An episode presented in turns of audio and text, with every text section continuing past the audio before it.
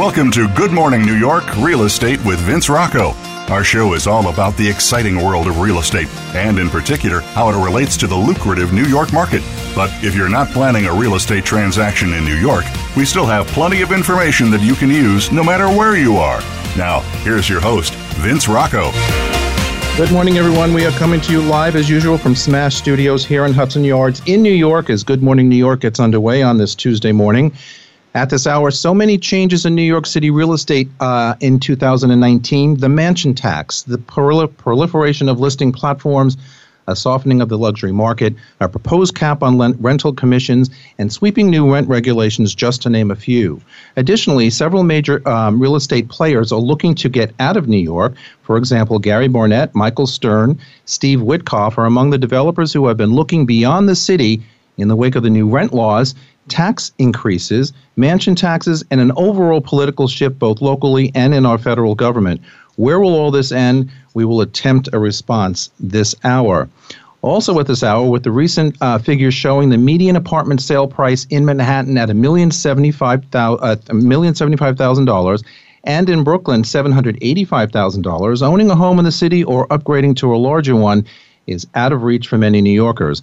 But a weekend house in the Hudson Valley, an hour or two north of the city, can be surprisingly affordable in comparison. We have an agent expert here with us this morning, and we're going to discuss that. But first, I'd like to welcome my listeners in the United States and around the world.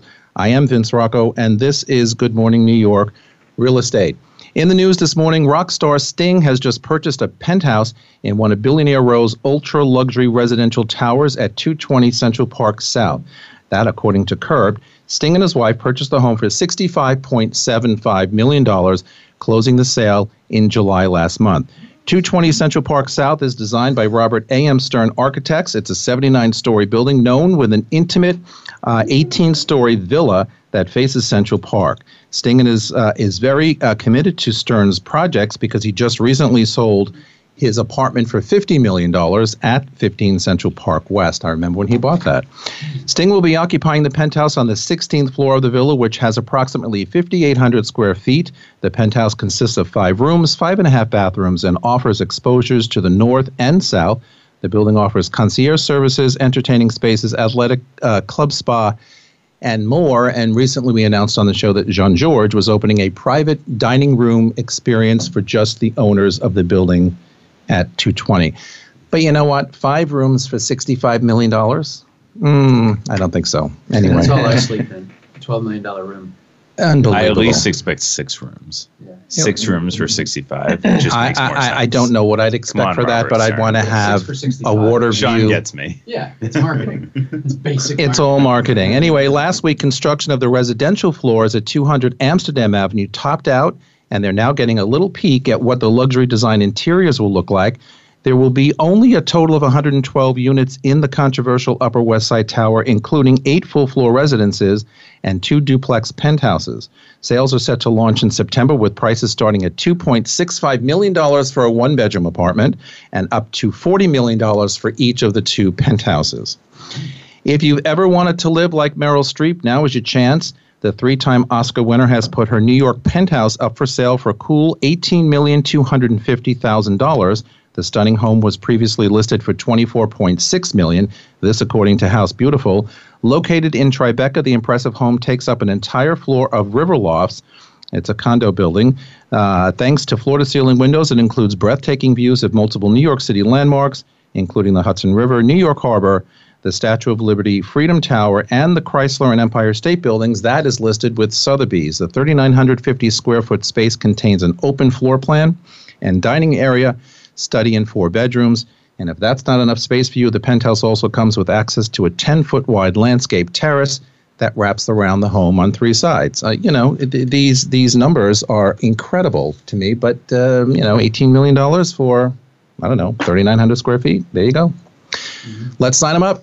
Anyway, we've got two special guests with us today, including our panel uh, Matthew Cohen from Halstead, Sean Atterbury from CORE, Phil Horrigan from Freely and LeaseBreak.com. We have Andrew uh, Luftick, Andrew Luftick from Shavitz, good morning, uh, good morning. Perlowitz and Luftick LLC. He is a partner in the firm, and if you're interested in purchasing or selling residential properties in New York, Andrew considered by many to be the one of the city's most accessible, proactive real estate attorneys. He's the man to see. Uh, a focused and experienced veteran of many successful real estate transactions, Andrew has become a go-to attorney for many of the New York City, uh, many of New York City's rather leading real estate professionals. In addition to his real estate expertise, Andrew specializes in banking transactions, business transactions, and estate planning. Very important. Andrew also gives back to the professional community on a weekly basis through educational lectures with many of the city's top residential real estate companies. Andrew's excellence in the real estate arena has held.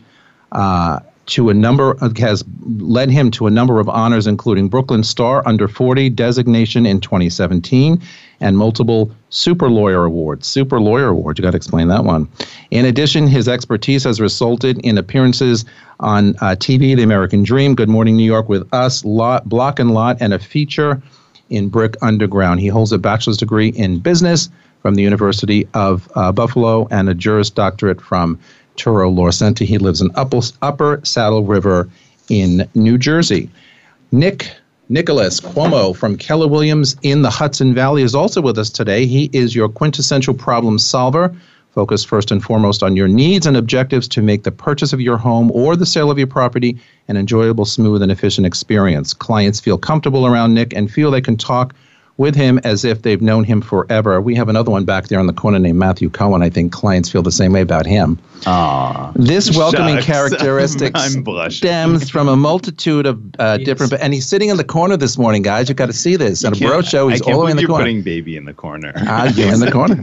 Yeah, your choice today. This welcoming characteristic that Nick has stems from a multitude of different backgrounds and natural interpersonal skills that shine through all of his communications. He is well versed in the Orange and Rockland County markets, accomplishing deals also in Sullivan County and Bergen counties in New Jersey, and a desire to expand further, maybe New York City someday. Originally born and raised in Airmont, New York, Nick has a strong knowledge base of the lower Hudson Valley and inner cities. Uh, he values high morals and hard work fervently delivers extraordinary services to his clients who greatly appreciate his deliberate attention to details. Isn't that something? And you also understand the big picture. So, big show today. Uh, Andrew, let me start with you, though, because, you know, at the top of the show, I said there's been so many changes in 2019 in our industry in New York City. What do you see um, are the biggest obstacles that may be affecting the legal side of things? And we all have issues with the brokerage side of stuff, but is it affecting clients from a legal perspective, in your in your opinion?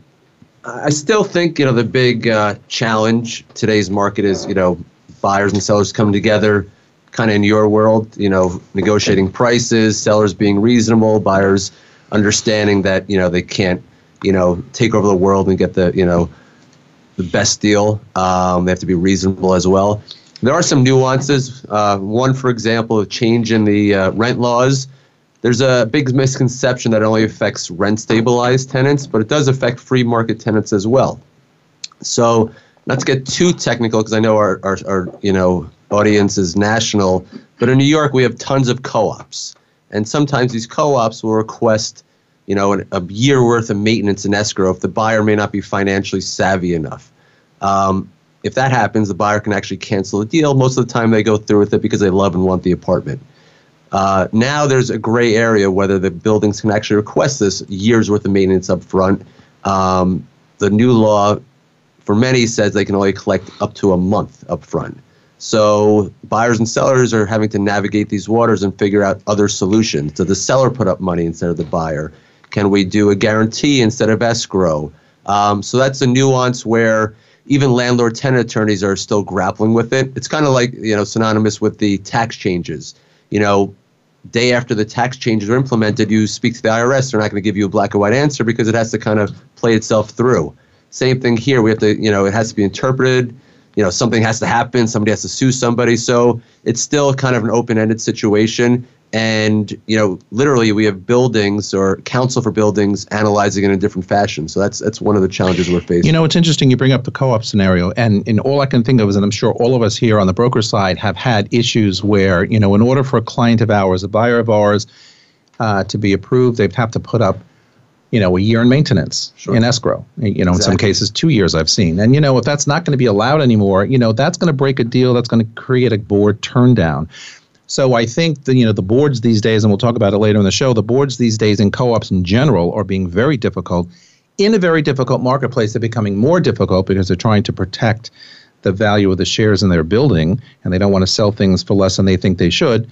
Isn't that everybody's problem? But this may create, I believe, more board turndowns than not. Yeah, I had a phone call this weekend, and it's an estate sale, and the client, you know, was out of state. You know, the the, the son of the decedent and he couldn't get over the concept that the broker was explaining we need to get a certain price point for this apartment unless it's not going to sell you know so i pleasantly explained you know that's the reality you know of our city especially with co-ops of course um, trying to navigate you know are there ways around that? Can we give concessions? You know can you give credits? Um, and how are we going to get that number? If we don't get that number you know what are we going to do? It's a you know it's a pickle right? Especially with this market we talk about the co-ops wanting their number and the reality is sometimes they're not getting that high number. So is the market is the property going to sit on the market, you know, until the market goes up one day, or you know, so it's it's certainly there's a huge frustration there for clients, for all of us, right? And and well, the abundance of inventory is affecting everybody. Right. You know, it's affecting the, the sellers who are on the market. It's affecting the buyers on the market because it's creating you know more opportunity, if you want to look at it that way, for them to find more opportunities to purchase more more apartments on the market it's creating angst for the seller for the, the brokers because we're running around looking at more properties I think than we've ever have in our in our careers and yet buyers are still kind of reluctant to pull the trigger. But let me ask you about the SALT deductions, you know, the state and local taxes. Do you get your clients ask you a lot about that? Uh, has it really affected, you know, their decisions to either buy or not or hold at the moment? Yeah, I think that's, you know, it's funny. Anytime we have big changes in our city, um, I read an article this morning about um, from the Real Deal, and the you know, fortunately, the good part about New York is we're very resilient, right? Manhattan, especially at Brooklyn. Um, so it's not a huge topic of conversation as far as I'm, you know, with, on the attorney end. You know, listen, clients may be speaking to their accountants before they come to us. Maybe they've made yeah. decisions already. Um, it definitely affects, you know, the um, the suburbs suburbs more than the city, right? Because of the high property taxes, and I think it helps our city, right? Because people are coming into the city that hey, you have empty nesters that have the four or five bedroom apartment or five four or five bedroom house in you know Scarsdale and Westchester, and the taxes are through the roof. Westchester right? is being killed with taxes. So yeah. that's why. So may you know there might be more of an influx of those people coming into the city, or maybe maybe they would have held off a few years. Now they're coming in a little quicker. Um, but the conversation, you know, is more of a conversation about, you know, closing fees, you mm-hmm. know, in mm-hmm. general, right? Mm-hmm. Because closing fees, you know, even if you're financing, you typically can't finance those. Those Cannot. are hard costs that are coming out of pocket.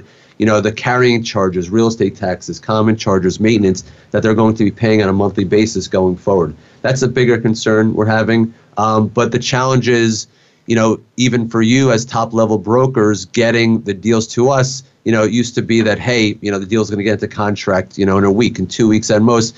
Now, good luck. You know, it's two, three weeks, and they're arguing about chandeliers, toilets. You know, they're trying, they're renegotiating business terms. It, it's, it's, you know, reached a whole different level. All right, we have to leave it there. Stand by. We are live from Smash Studios in Hudson Yards here in New York. This is Good Morning New York on the Voice America Variety Channel. We are coming right back. Don't go away.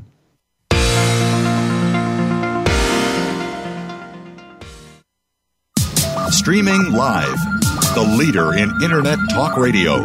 VoiceAmerica.com. At Halstead, we know that what moves you is important. We're all about the power of transformation. We're revolutionizing the way people live and work. We are agents of change. We are the deal makers. We are the fearless negotiators. We are the future builders. So you can move to what moves you.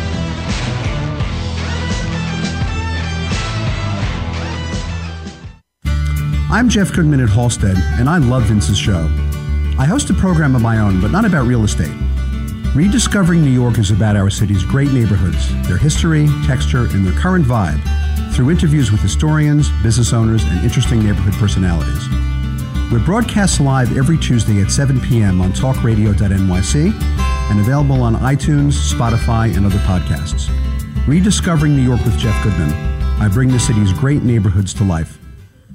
It's not easy to make it big in New York City. It's even harder to sustain that success for decades. However, two teams have defied those odds due to their formulas for success. Both have all star rosters, performing at the top of their game. Each have an undying commitment to greatness, a willingness to evolve, superior training programs, and ownership that invests heavily in their product. It only seemed natural for the world's most valuable sports brand to partner with Halstead, a market leader in the New York metro area, and now proudly serving as the official luxury real estate firm of the New York Yankees.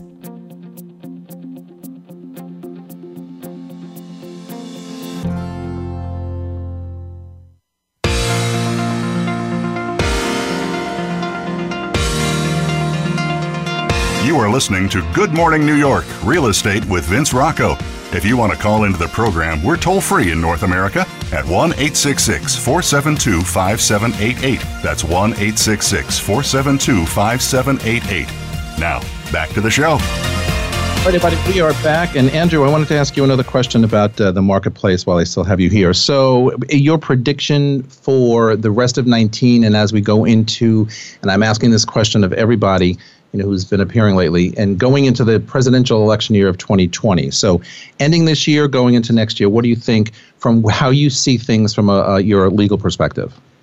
I'm an optimist. You know, so the summer's been, uh, you know, I'm an optimist, and the summer's been strong for us. It's been consistent for us. Um, I am definitely worried about the election. I think election, just like you know, the SALT deductions we just discussed. You know, tax reform, Hurricane Sandy. I think things will freeze a little bit, right? Things will, you know, maybe get tight for a, period of time. Hopefully, it's not an extended period of time. Again, you know, the beauty of New York City is the resiliency and and you know, negative or quote unquote negative things don't really affect our markets as significantly as other places in the country or the state. So hopefully, you know, be a little a little blip. Hopefully, it won't be long term. But this year, you know, going you know forward, um, there's deals being had. You know, our city is transient, right? There's people buying and selling, moving, having you know jobs. So unless there's a major you know impact in our marketplace, which you know, reading the news every day, you kind of heart stops a little bit every now and then. Um, you think? so unless there's something material, like all the chatter. Yesterday was the best. There's there's plenty. Every day's the best. You know. so I'm I'm optimistic. You know, I think it takes you know a, a savvy professional right? You have to be right. a savvy real estate professional. You have to be a, a savvy buyer and seller to you know compete in this market um, and it makes everybody step their game up.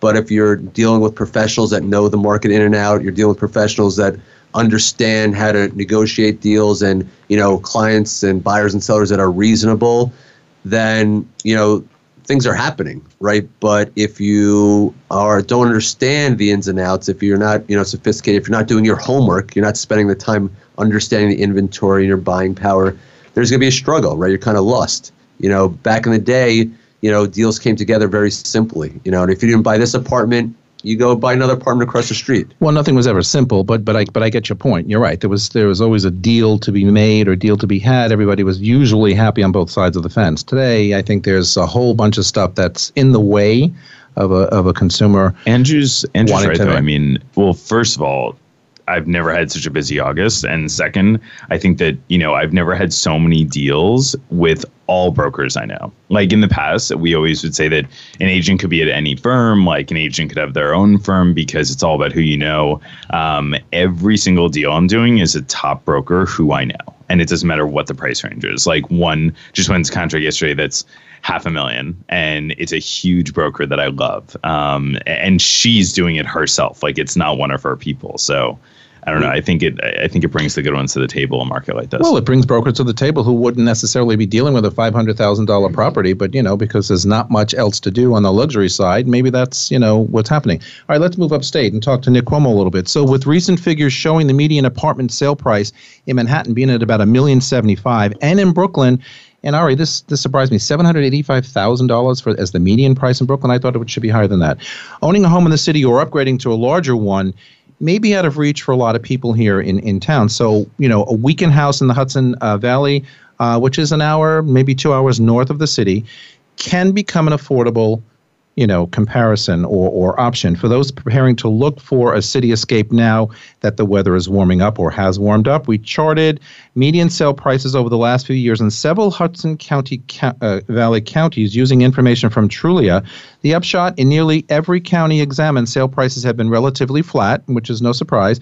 Good news for buyers though of course. Uh, those searching for bargains may want to find or focus on Sullivan County and Ulster County. So, you know, tax reforms may be to blame for relatively flat housing uh, sales, as Andrew indicated before. Uh, not only here in the city, but mostly in the Hudson Valley or in the suburbs, as right. as we say here. What are your thoughts as someone who ran, by the way, also very successful July and August, uh, many, many closings? I'm shocked that uh, there are that many houses to be sold, but a super successful agent right here. Um, so, what are your thoughts on how the market in your territory has been affected over the past, well, well, let's just say in 2019? I think that just to keep it simple, the it's not that the sales are the sales are down, mm-hmm. but the prices are going up. So there's not as many homes selling but it's the prices that are going up. So now why 20, now why is that? Because here in Manhattan and in Brooklyn, the prices have come down because of the overabundance of inventory. Right, and that that so there's just a lot of different things that are happening, but the main thing is that so there's there's less inventory, but the prices keep going up. Really? So, so more in Orange County and Rockland County is a seller's market, but just like how we talked about the tax reform, that that's affecting more Westchester and Rockland, where the taxes are a little bit higher. Orange County is kind of more the sweet spot. Mm-hmm. And when it comes to affordability, Orange County is still considered commutable. Yes. To get into the city. so. So ta- uh, prices are going up. Well, how? What about the real estate taxes? Have they stayed pretty flat, or are they increasing as well? They're they're increasing year over year, but it's more dramatic in different areas. Like it, it it's just from Westchester a buy level could be $20,000, and then in Rockland County, it's $15,000, and then you go to Orange County, and it's eight to nine thousand dollars. A huge difference. That's a huge yeah. difference, and it, right. becomes very affordable for either a weekend place or or a, a commutable, you know, full time residence where people are start, starting to say, you know, and this this this is also very cyclical, I think, in in in Manhattan. People get tired of New York for a lot of reasons. It's too expensive, the taxes are high, the prices are high. I want to raise my family and I want to move to the suburbs. So when you when you do stuff like when you see stuff like that, prices um, they may be increasing as you indicate, but if the taxes are lower and your overall monthly maintenance is really nothing comparative to what you know people pay here in the city, it might be an affordable option for people. Um, so, what about the salt? We talked about with with Andrew a little bit. So, has the the state and local taxes affected you know your marketplace at all? The increase in the in that, or the the the um, the lack of deductions that are now available, or is that right? That's mainly Westchester. Mainly Westchester. Yeah. Wow.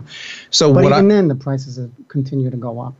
You know, it's interesting because I'm searching for a home, and I keep saying this every week because my sister still has not bought one. Wow. Um, I'm representing her as a buyer. Tell us how you really feel about that. It's like, my God, you know, buyers that they come in all flavors, including your own family. I hope you're listening, Tree. Anyway, so, you know, the, the end of the day, but I don't see prices going up in Westchester. I see prices going down and prices really in some places staying flat. And we're looking, you know, 500, 600 to low $700,000 range. Huge properties for this, these, these kinds of numbers, but the problem it there is the price range. yes, but yeah. the problem is the taxes are out of control. Right. Completely out of control. Mm-hmm. 16,000, 20,000, 25,000. Yeah, My brother 35,000 in Briarcliff. It's right. like what? Exactly. So $500,000 no, yeah, his house is no, no, no. Yeah, his house is more than that. But, um, but but aside from that, there's also there's a lot that's happening now. There's there's a winery movement. There's uh, breweries. I like um, wineries. there's a lot of people that are. I don't mind from, a brewery. Uh, okay. Brooklyn to uh, places like Newburgh and Oh yeah, They're pouring all their money. They're selling Instead their. of the uh, Hamptons, people are going upstate. Well, I was going to ask you. So, so who who who are migrating to to the Hudson Valley or to Orange County, or which you say is is a, is a very hot property these days? Who who are the types of people migrating there? Because you know, Andrew just said, you know, it, it's the people who used to go to the the the Hamptons. You know, they started going upstate uh, New York years ago, actually, the southern um, border of Connecticut, the the water towns in Connecticut. But who's coming? From I guess the demographic. Who, who what's the demographic coming up to your neck of the woods? It's interesting because if you look at Hudson, for some reason that attracts a lot of people from Manhattan. Correct. And then if you look at an area like Beacon in Dutchess County, a lot of people from Brooklyn. And Beacon seems I to be going feel- through a a, a, a ch- big change. Right. It, it it's already happening, but now it's starting to spill over into Newburgh. And then uh, speaking about New York City, um, our Black Global, I think uh, they have a building in Brooklyn. Yeah. They were trying to break ground with a massive development in uh, Newburgh, Right. but uh, something happened with the amount of interest that they had to pay, and they ended up abandoning that. But Is Newburgh commutable? Yeah, I guess Newburgh would be a little more than an hour on the train, right? So yeah, it's not so bad. directly across from Beacon. So th- Right. the plan with that development was going to be to set up a ferry station so you could get across the Hudson and get onto the Beacon line. right. Take that straight to Grand Central. Listen, I grew up in Putnam County, and I remember thinking those counties north of Putnam. I said I wouldn't even go there shopping if my parents wanted to take a day trip. I thought well, this is like way too far Canada. north for It's me. like going to it's Canada, exactly.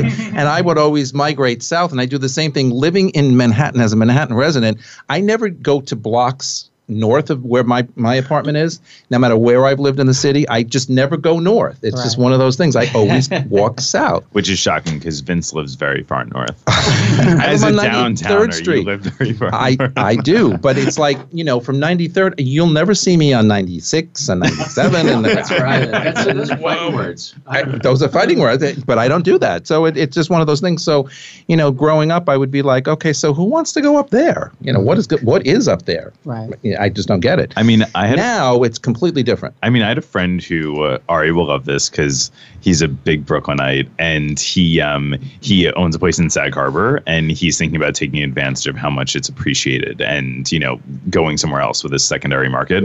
And we, I went up with him for a little, you know, day trip, and we went to Cold Spring, Okay. um, we went to Rhinebeck, Pretty, pretty. we went to Hudson. Pretty. You know, it's very, it's unbelievable sticker price how low it is when you compare it to places like Sag Harbor and the Hamptons, and it's you can get so much property, um, and it's right near the Metro North Hudson line. Like Absolutely. it's It's so easy to get there. It's a lot of Um, yeah, and it's not annoying like the Long Island Railroad. So you the don't famous. have bros, frat bros, drinking beer. Sorry. So one of the, the, the things I've always noticed, even out out east in, in the Hamptons, is like when you're in the real estate profession, you know, we we're we're we're walking people. We take Right. trains. We take well, I don't take trains, but uh, buses and via cars and, and whatever.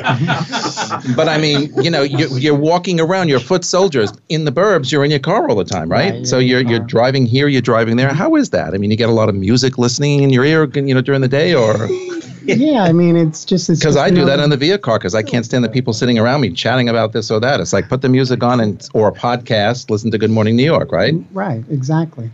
Yeah, and that's that's how I followed the show over the years. So I mean, I just I just wear headphones if I take a shared car, so no one will listen to me. I don't even listen to anything. Or no one will talk to me. It's No one will talk to you. like it's yeah, just It's like wearing a, re- a wedding ring so nobody messes with you. exactly. Yeah, right. Just you in a bar. Right.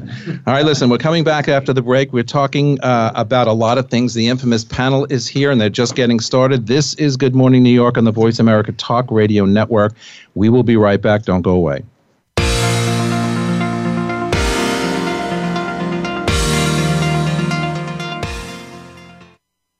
Stimulating talk Gets those synapses in the brain firing really fast. all the time. The number one internet talk station where your opinion counts. VoiceAmerica.com. At Halstead, we know that what moves you is important.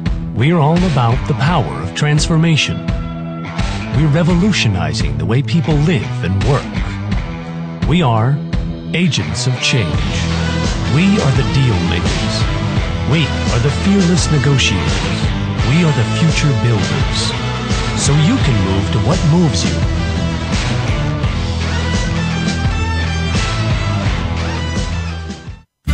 I'm Jeff Goodman at Halstead, and I love Vince's show. I host a program of my own, but not about real estate. Rediscovering New York is about our city's great neighborhoods, their history, texture, and their current vibe through interviews with historians, business owners, and interesting neighborhood personalities. We're broadcast live every Tuesday at 7 p.m. on talkradio.nyc and available on iTunes, Spotify, and other podcasts. Rediscovering New York with Jeff Goodman.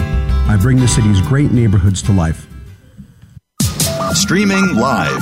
The leader in Internet talk radio. VoiceAmerica.com.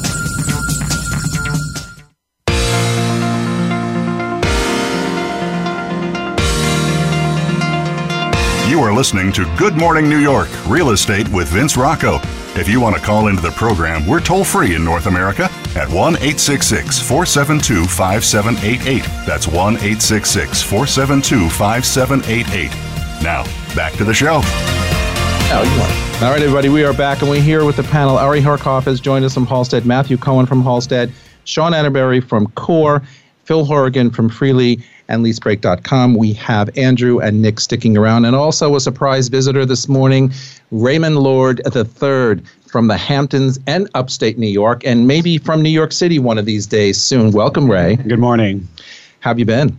I've been very well, actually. Yes, I can. I'm tell. happy to be here today, though. I needed a break. It was a very big surprise when I got that text last night.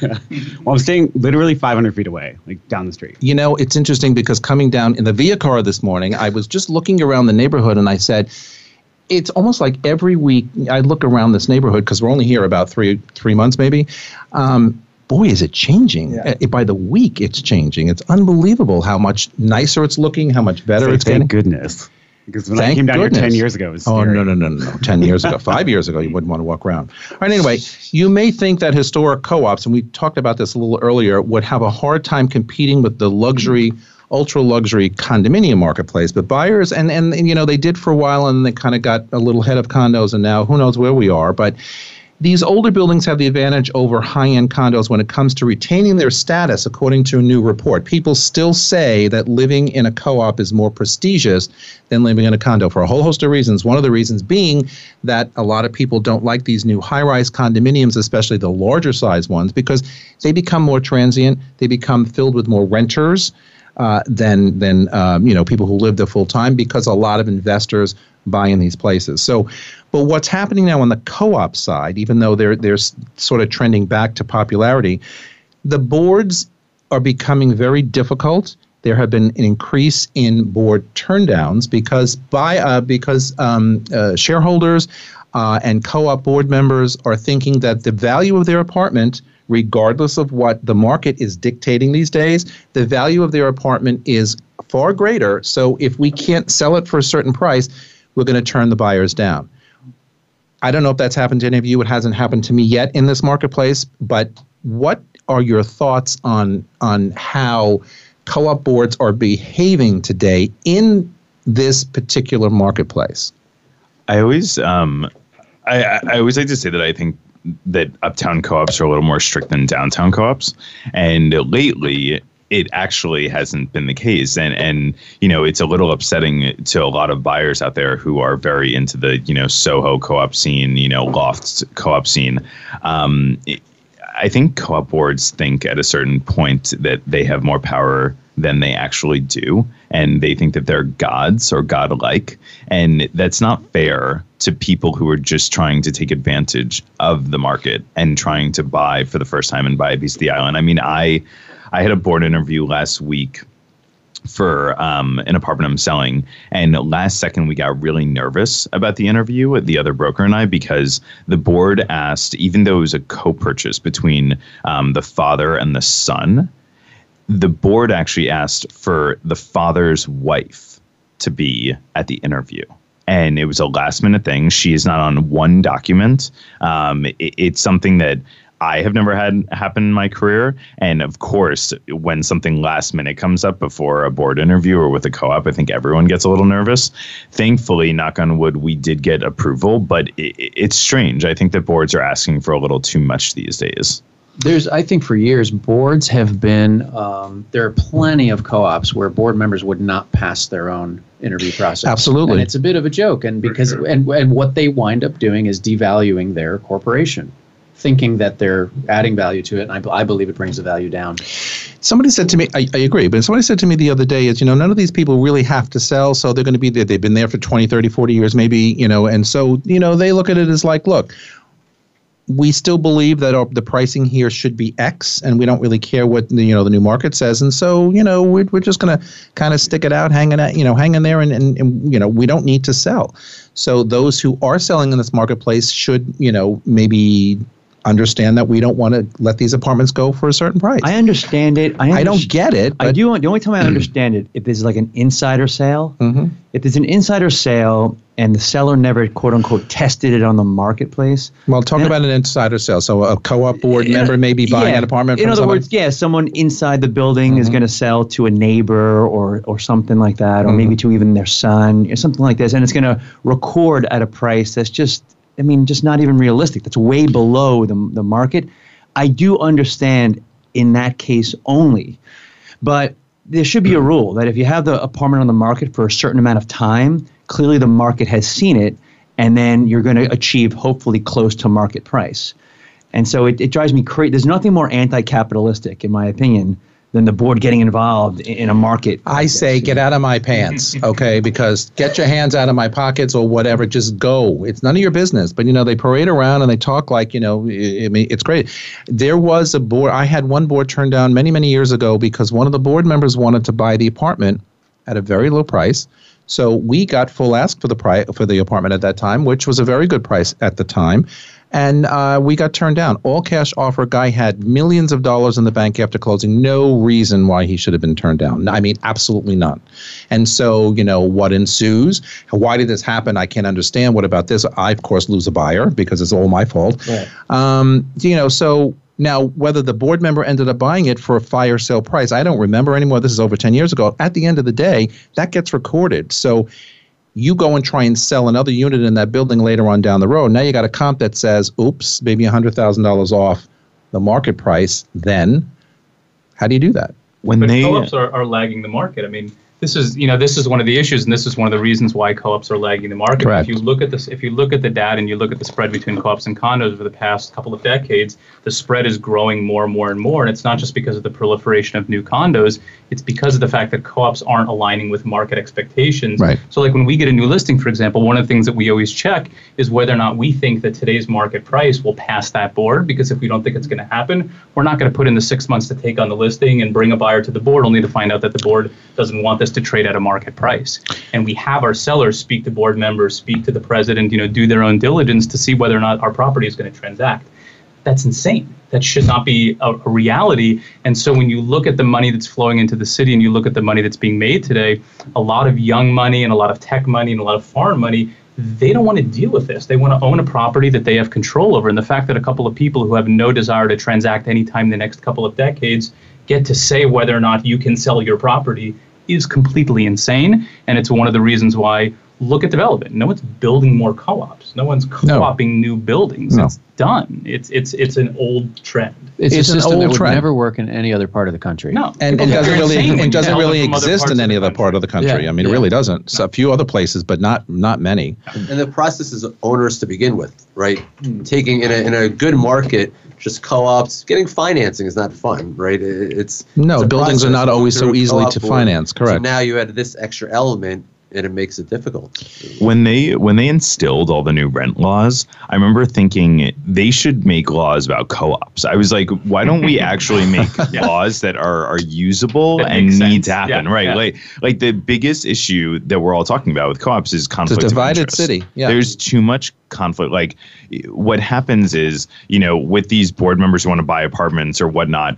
Um, I had an apartment that I was selling earlier this year where the board president suggested to my seller a friend of hers to buy the apartment. Like that needs to stop happening. That can't happen. There needs to be laws that are put into place or rules that REBNY can put into place. Whereas just if a seller is on the board, they have to take themselves out I- of the situation. I, 100% agree with you, but I think just- think about that though. In in in, in a private corporation No, like co-ops never are, happen. Will never happen. It'll it's never not going to happen. And they don't have to adhere to fair housing laws, really. They don't adhere to wants. It's a joke. anything. It's like, Yeah. why? How do you skirt this system? And you know, Well, you know, again, you said it. You know, they'll never get approved um, again if they would try. So that that's not going to work. All right, moving on. New developments now. Forget the co-ops. Those built more than two years ago typically make up the largest portion of the ultra luxury marketplace, as we call it. However, research finds that newer units, even some of the most expensive on the market when built, tend to lose their place in the ultra luxury tier over time. So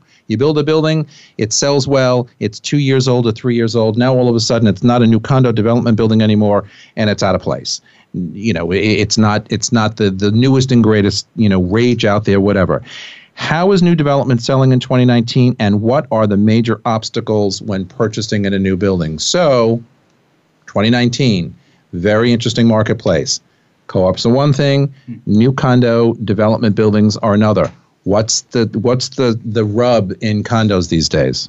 I mean, I think the biggest challenge you have in the new development market right now is the fact that, you know, when developers conceive of buildings, they're usually two to three years ahead of the market. So they build out their pro forma in Excel. They think they're going to get Correct. X pricing, and then the market shifts and it continues to shift. And now you're at a point where most new developments on the market today were priced in 2016, mm-hmm. and the pricing is anywhere from 10% or more off from today's values.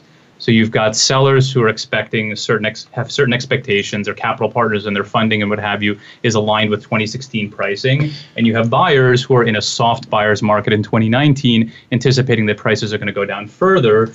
And so there's a lot of hesitancy, and the product is sitting on the market and sitting on the market. And we talk about this all the time. But so one of the big shifts from 2007 new development boom to 2017 new development boom is the fact that there's more equity in these deals than ever before. So whereas you used to see 10% equity, now you're seeing 30, 40% equity. So to wipe out that equity takes a much longer period of time, which is why you're seeing all these new developments sitting on the market that are basically stagnating and not selling units, but not reducing prices because there's no incentive for them to reduce prices. They have a long way to go before they're in the red.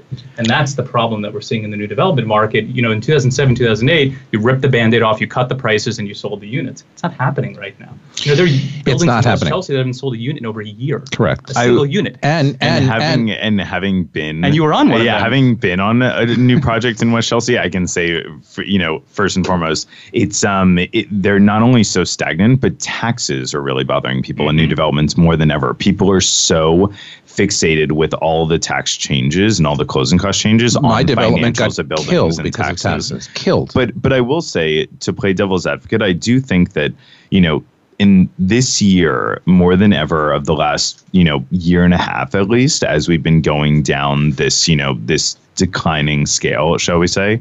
Um, I found that there's an uptick in new development. I, I, find that buyers who are smart and who are doing, you know, moves these days, um, especially mine, they they want to go to new development. They want to see what's out there, even if it's above their budget a little bit, because they know. And and I've always, like the first mentor I had in the business, he was very heavy in new development. He always used to say, which I love, that you know this is a very emotional business, and sellers and buyers are very emotional people but developers are in the business of selling. So in a market like this, they're not as emotional because they have to sell. Like they're they're not like, oh, maybe I'll hold on to my hundred apartments in this building for my. They're not going to do that because they want to sell them. So you know, it's about getting to that place yeah. where they will. Well, well, but it and it's going to take them a long time to get there, as I'm seeing. And mm-hmm. right now, in a lot of different po- pockets of of Manhattan, new development is dead.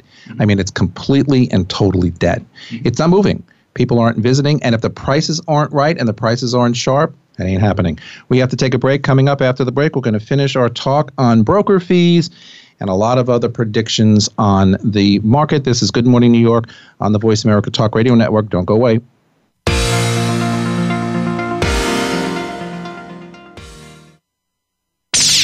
The Internet's number one talk station. Number one talk station. VoiceAmerica.com. At Halstead, we know that what moves you is important. We're all about the power of transformation. We're revolutionizing the way people live and work. We are agents of change.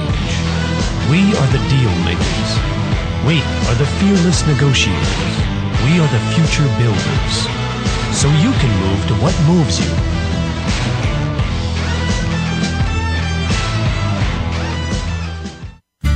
I'm Jeff Goodman at Halstead, and I love Vince's show. I host a program of my own, but not about real estate. Rediscovering New York is about our city's great neighborhoods, their history, texture, and their current vibe through interviews with historians, business owners, and interesting neighborhood personalities. We're broadcast live every Tuesday at 7 p.m. on talkradio.nyc and available on iTunes, Spotify, and other podcasts. Rediscovering New York with Jeff Goodman. I bring the city's great neighborhoods to life.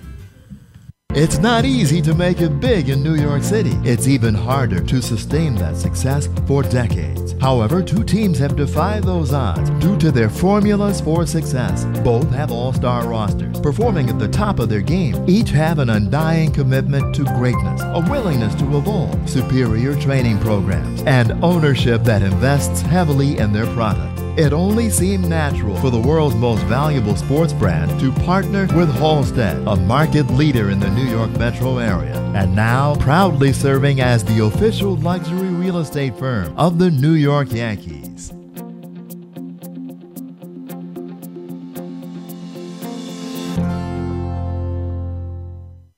Stimulating talk. It gets those synapses in the brain firing really fast. All the time. The number one internet talk station where your opinion counts. VoiceAmerica.com.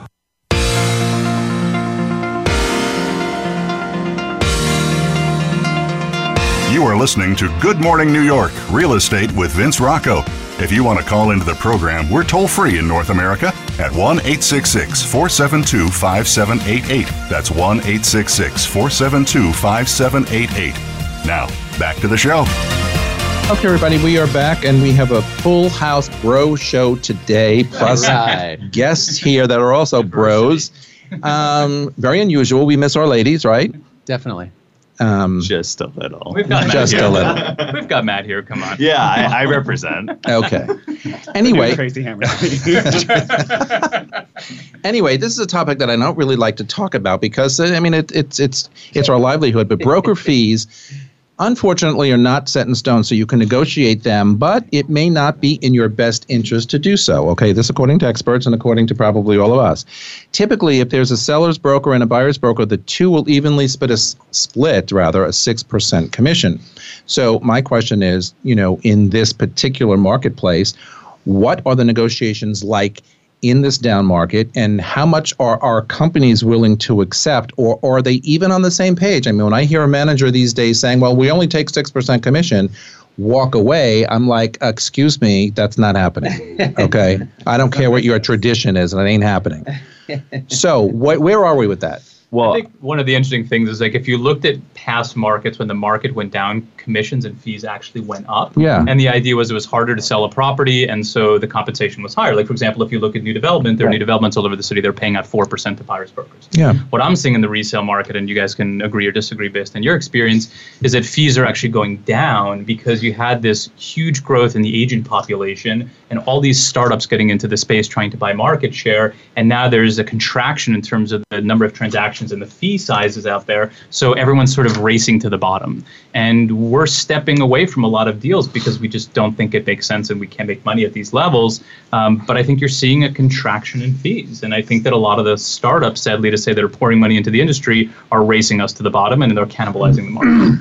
Also, there's a new um, Phil's best friend StreetEasy. There's I, I just noticed this the other day. There's um it- now actually if you have an account on StreetEasy and if you look at a listing, it'll actually say the buyer's commission in the top corner of the listing. I had never seen that I've before seen until that, the other huh? day. the buyer's broker commission really Yeah, so Oh. I, I saw it when didn't I was looking that. for a client of mine. Um, you know, I- think I agree with Ari. The issue with the overpopulation of agents in this city will, which will go down, I believe, over the next year or two as the market either, um, you know, continues to decrease or, or to stay, you know, to stay flat, and and agents think it's going to pick back up, yada yada yada. Um, you know, what a lot of these agents do out there who are not successful and who are not high end, they'll point their clients in the direction of the the apartments that have the highest commission because they get paid the most. Correct. But what they don't understand is that this is a long term business and that's not the way you make relationships because you want to have you want to take your client to whatever apartment works best for them. Very the well said. cares Very well said. Um, and so what I'm doing a lot these days on pitches is, you know, if they want me to go from 6% to 5%, instead of doing that, I'm saying, I hear you, but is it worth going with another agent who's not as good as me for a 0.5% difference because I'm bringing it down to 5.5%? And I'm saying, here's the thing. I don't care about the higher percentage on my side. I'm actually only going to take two and a half, which would be the standard 5% co-broke. But what I'm very, you know, what I find important is that the buyer's broker is incentivized. So I'm going to give the 3% to the buyer's broker. So it equals a five and a half. Mm-hmm. And most sellers are going to say, you're right. That completely makes sense. And it's not worth not going with you for a half a percentage. Yeah, very, very, very or well maybe said. Not getting a sale because I have had brokers mm-hmm. call me and say, "Hey, what's the what does the buyer make on this sale?" And I'll say three percent, and they'll say, "Okay, I have an offer for you." And I'm not joking that, because they avoid. They'll say, "I don't want to make that two and a half percent." There's too many properties out there at three percent where I can make my you know, portion. Yeah. And you know, if you're going to extend a courtesy discount, fine, let it come from the seller side, but incentivize and you show the brokerage community you want to work with them. Just to add to what's said, so when I've been in these negotiations as an agent and some seller or some maybe a buyer is trying to haggle over 1% or 0.5%, you know, if I'm representing a seller, I usually would make the case, well, you could save 1% and go with those other agents, or I'm going to get you 5% more in the price because I have I, I have a record of getting on average five percent more. So you just try to put it in like a perspective because it's not just about the commission. The price overwhelms in so many ways. I mean, right now they're do, you're doing deals where you're getting 10% off if you're a buyer, right? In some cases, 10 to 15% off the listing price. 0.5%, 1%, it's nothing if you have a good negotiator on your side. Absolutely. And I think and it's, so it's important. Tax deductible. Yeah, it's right. Yeah, I always bring it up. Ta- yeah. Commissions are tax deductible. I even put it on my commission bill. Like, keep this for your tax records. Mm. And if I have a, a client who gives me flack about it, like, listen, you've been selling, you've been living here for 35 years. Your capital gains, you either pay me or the government. You decide. But I, I recommend me is better because I'll make you more money. Yeah, you're reducing, yeah, their basis. That, sure. That's a very good point. I think it's always also really interesting. I like to tell my clients the numerical numbers. So rather when like we're selling a 1.5 million dollar apartment and they want to argue over one percent, I always tell them forget about the one percent. It's fifteen thousand dollars. Mm-hmm. So if you don't think that I'm going to beat out another agent to negotiate better than fifteen thousand dollars, don't hire me. You shouldn't hire me. And Ari is one of the most financially strategic and analytical brokers I know out there. I will I will give it to and him. And one that. of the most successful and, ones out and, there. And well. one of the most successful, completely. On to give a more emotional side of it, because I'm I'm a little bit more of an emotional broker. I'm like gonna hold the hand of my seller literally and be like, this is the commission. No, no, no. But I I will say that when a lot of younger agents come to me and ask me how to deal with things in the industry, I'll always say, you know, because they get really nervous about not not agreeing to the client's terms. Mm-hmm. And I'll always say to them, don't worry about it. Stick to your guns. I promise you every single time, if not now or in six months or a year, that client will have more respect for you that you did. Totally. I remember very 100%. early on in my career, uh, Brian Lewis, who we all know is a phenomenally successful agent, always said to his sellers, and I always took this to heart if if you think that you want to hire an agent who's going to reduce their commission, think about having an agent on your side who's going to stand up for his own commission. If I won't stand up for my own commission, am I going to stand up for your price when I'm fighting for your extra twenty-five, fifty thousand dollars? Who do you think's more likely to stand up for your price? The one who stood up for himself, or the one who just you know, collapsed and said, "Great, I'll take four percent, five, whatever it is that you want." Hundred percent. Yeah. And who do you want on your side advocating on your behalf? Again, very well said, and it's always about how you position yourself with your sellers to have these conversations. Some people won't do that for whatever their reasons are, and some people need to do that for the the success of not only you getting your commission, but of you selling that apartment with the the the motivation and the inspiration and the the you know whatever that you need to get that pushed and out there and everybody's seeing it. Matt, you also made very good points as well. Go ahead. It's also in, in oh. a market like we're in where price you cannot guarantee price anymore. You have to stick to the you know to the basics that you can guarantee. And um, recently I had a pitch and it sounds very corny, but I can always guarantee that I'm going to work my you know what off for a client. Like that's that's not you know that's not negotiable and that has nothing to do with the market. And so you know the seller actually thought it was BS. So I, I said to him, test it. I, I said, here, uh, here's a list of 10 of my most recent sellers. I want you to call at least five of them and ask them if if my working hard is BS. And I got the listing. So I think if you can also, you know, attribute your commission to how hard you're working and that it's worth it, you know, for that seller or for that client, um, and really prove it, there's nothing better. All right, listen. So we're a room full of top shelf brokers. All of you are very successful. Last question of the day. We've got about a minute and a half left. How stable is this market? It is the last two weeks of August. We're heading into Labor Day holiday. You know, we, all know what the su- summer doldrums, although some summers are better for others than, than not. What is the prediction quickly around the table for the balance of 2019, which is the next quarter, three more months? Nick. I believe that the Hudson Valley market is going to keep improving because of the interest rate drop, and uh, that's it. I think we're going to stay in a strong and improving market. Perfect. Sean, thoughts on Manhattan? Yeah, I mean, people still need to move. You know, if you get a job transfer, if you get, and there are some people who have to sell, and so that there will always be people buying and selling. You don't have to be a part of the wave that looks and gets scared by certain numbers. You know, uh, you can be part of the people who are selling and buying and helping them do that. And I think that the top brokers are still going to be doing that. Phil Horgan. I think we I think we might see a bounce in the fall possibly, but I do think we're going to still see a slow price decline continue. Matthew. Um, I agree with Sean. I think that, you know, New York City is always going to be a place where people want to live and people want to stay. So I think that the market here has to, yes, it'll fluctuate here and there, but I think it has to, you know, remain no matter what is going on. Ray. Um, for the Hamptons, it's great. Right now is the start of our season, actually. So now it's going to be the busiest time till probably November. And for the balance of the year, I think it's going to be extremely busy. Right now, we're seeing a lot of people coming out. So come on out. Ari Harkov. You want to ask Andrew the, the legal opinion? He's last. um, I think there's always business to be done, but I think the slide continues. Slide continues. Andrew, last thought. No, I'm certainly optimistic. Um, as an attorney that deals with probably thousands of real estate brokers, right? Um, I think it's critical that you know clients that are in the market that are thinking about the market align themselves with professionals, right? Professionals that know the business, um, whether it's on the attorney side or the broker side. So um, the market, though, there, there's deals to be had, right? And if you're um, looking to buy or sell, there, there's no reason to uh, step aside right now. All right, that's it for this morning. We're running out of we are out of time. Thank you for joining us. You can follow me on Twitter, on Facebook, on Instagram at Vince Rocco. Uh, shoot from the moon, everyone. Even if you miss, you'll land among the stars. Be kind to one another. Have a great, safe, and fun Labor Day weekend. I can't even believe it's Labor Day. Mm-hmm. For all of us at Voice America, all around the world, thanks for joining us, and we will see you next time. Goodbye, everybody.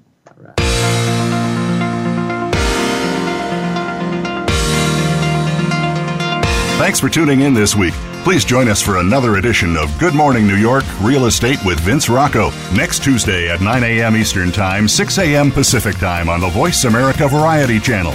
Here's hoping all of your transactions are successful ones.